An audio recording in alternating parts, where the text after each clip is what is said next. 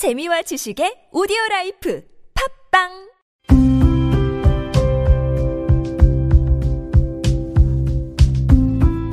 칼럼을 읽어드립니다.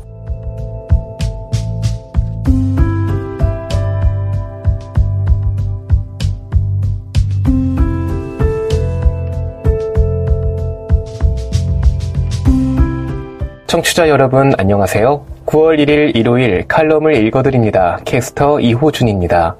칼럼을 읽어드립니다에서는 여러분과 같이 고민하고 장에게 최신 정보를 담은 글을 골라 전해드리려고 하는데요. 그럼 바로 오늘의 첫 칼럼부터 만나보시죠.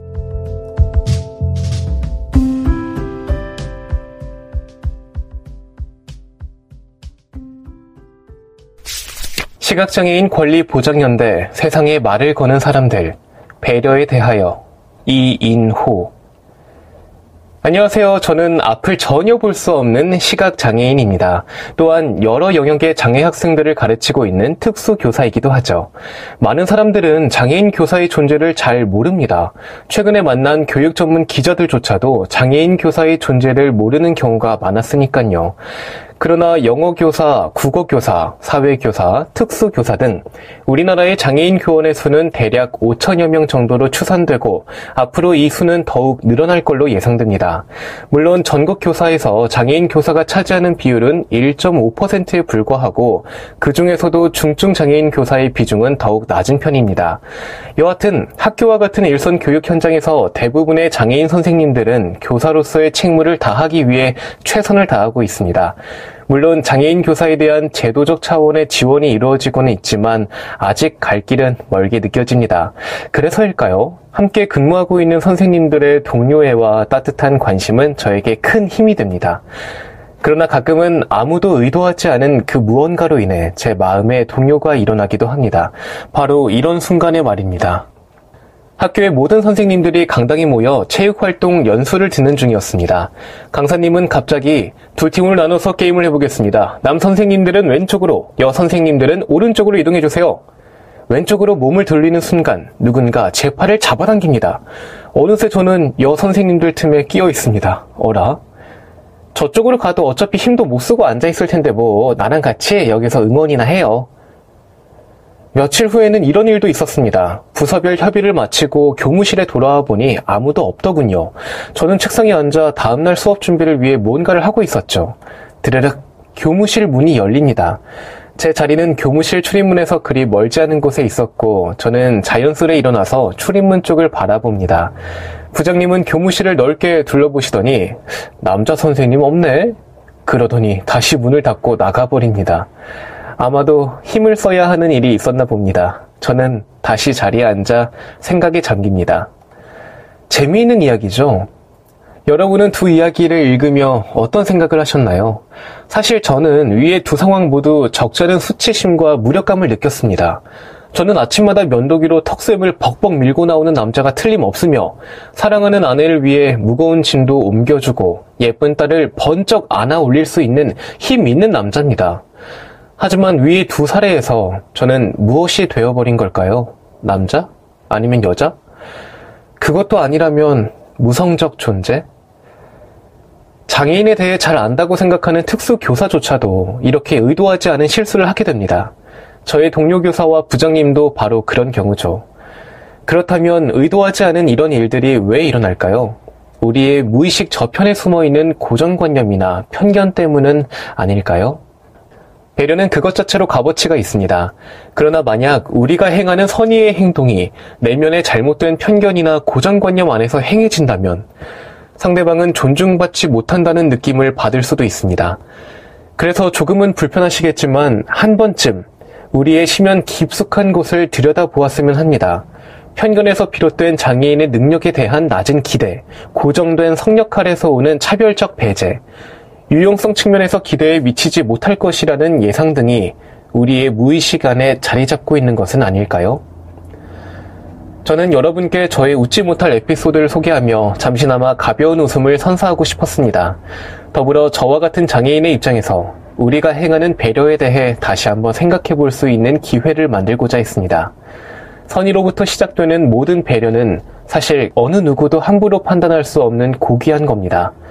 그렇지만 선의가 오롯이 선의 그 자체로 전달되기 위해서 한 번쯤 생각해 볼 가치는 있지 않을까요? 이제 저는 컴퓨터를 끈 후 외출을 해야 합니다. 제 손에는 당연히 흰 지팡이가 들려 있을 겁니다.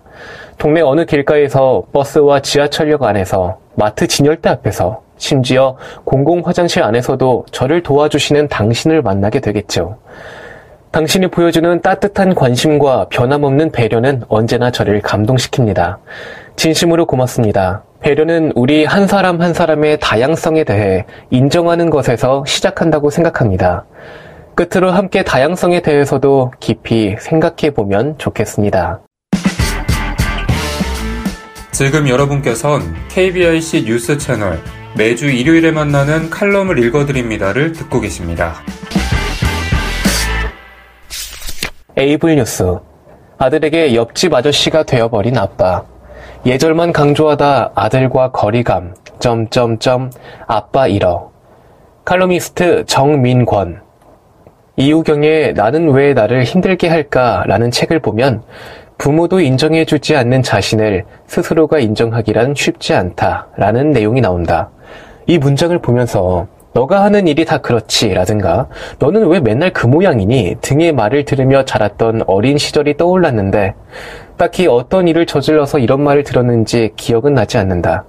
다만 문장 위에서 멈칫하고 가슴이 먹먹했다. 여하튼 그랬다. 그런데 내가 이런 말을 그대로 아이들에게 하고 있었다.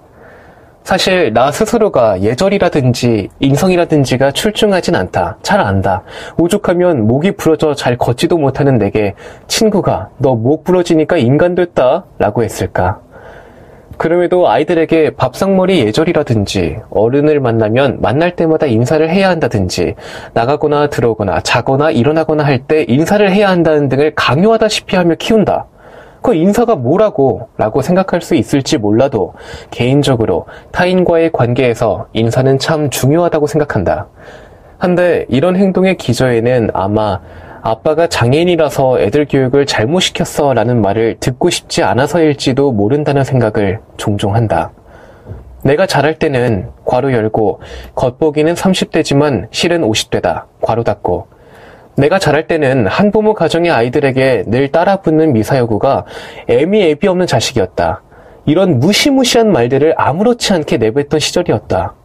그땐 그랬다. 그래서일까? 나는 집착에 가까운 인간이 되는 예절 교육을 시키는 편이다. 피해 의식이라면 피해 의식일지도. 아들이 아프다. 녀석이 태어날 때 의사의 미숙한 대처로 온몸이 시퍼레지면서 CPR을 받아야 했다. 다행히 곧바로 심장이 뛰기 시작했지만 자칫 30대처럼 보이는 50대의 아빠를 못 볼 뻔했다. 태어나자마자 곧바로 인큐베이터를 집삼아 꽤 오래 있어야 했었다. 아마 녀석이 병원 침대에 들어누운 건 그때 이후로 처음이지 싶다. 퇴근하고 집에 들어갔는데 단 1초도 그냥 있질 않는 녀석이 웬일로 인사를 하러 나오지 않았다. 아내는 불 꺼진 아이 방으로 시선을 옮기더니 하루 종일 시름시름 잠만 자고 있다고 한다. 수차례 토하기도 했다고 했다. 걱정스럽긴 했지만 워낙 팔딱팔딱한 아이라 그러려니 하고 식탁에 앉았다. 하루 종일 아무것도 먹지 못하고 연거푸 토하기만 했으니 배도 고프련만 안 먹겠다고 고집을 부리다가 엄마의 성화에 억지로 저녁상 앞에 앉은 녀석을 보니 낯빛이 좋지 않다. 먹기 싫으면 안 먹어도 돼. 몇 끼니 굶는다고 안 죽어. 자상하게 한 말인데 이상하게 엄한 목소리다. 결국 한술 뜨던 녀석이 입을 틀어막고 튀어나가다 미쳐 화장실로 들어가지 못하고 마루에 먹은 거에 몇 곱절이나 많은 양을 개원했다. 그리고 그 자리에 기운 없이 축 늘어져 앉아 있는 녀석. 아픈 게 자기 잘못도 아닌데 자꾸 아빠 눈치를 본다. 그동안 얼마나 엄하게만 굴었으면 아이가 저럴까 싶어 마음이 쓰인다. 잔병 치레를 하지 않던 녀석이 두통을 호소하고 빈속을 개워내기만 하니 여간 걱정스러운 게 아니다.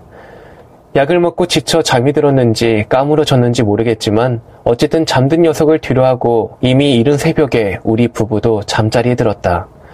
얼마나 잤을까? 부산한 소리에 잠이 깼다. 새벽 6시. 출근 시간.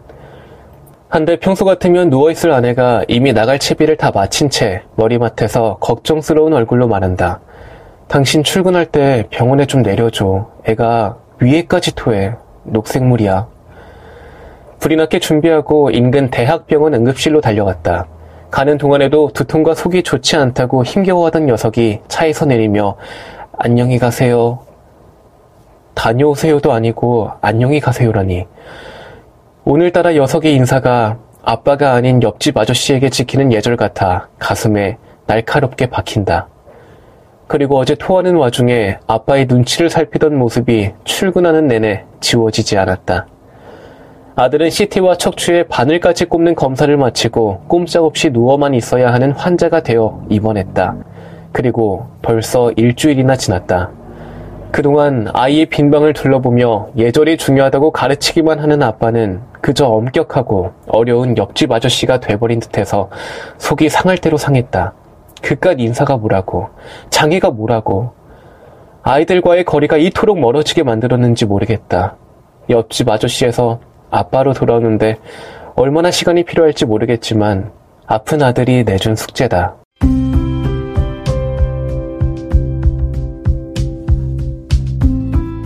9월 1일 일요일 칼럼을 읽어드립니다. 오늘 준비한 소식은 여기까지입니다. 지금까지 제작의 이창훈, 진행의 이호준이었습니다. 끝까지 청취해주신 여러분 고맙습니다.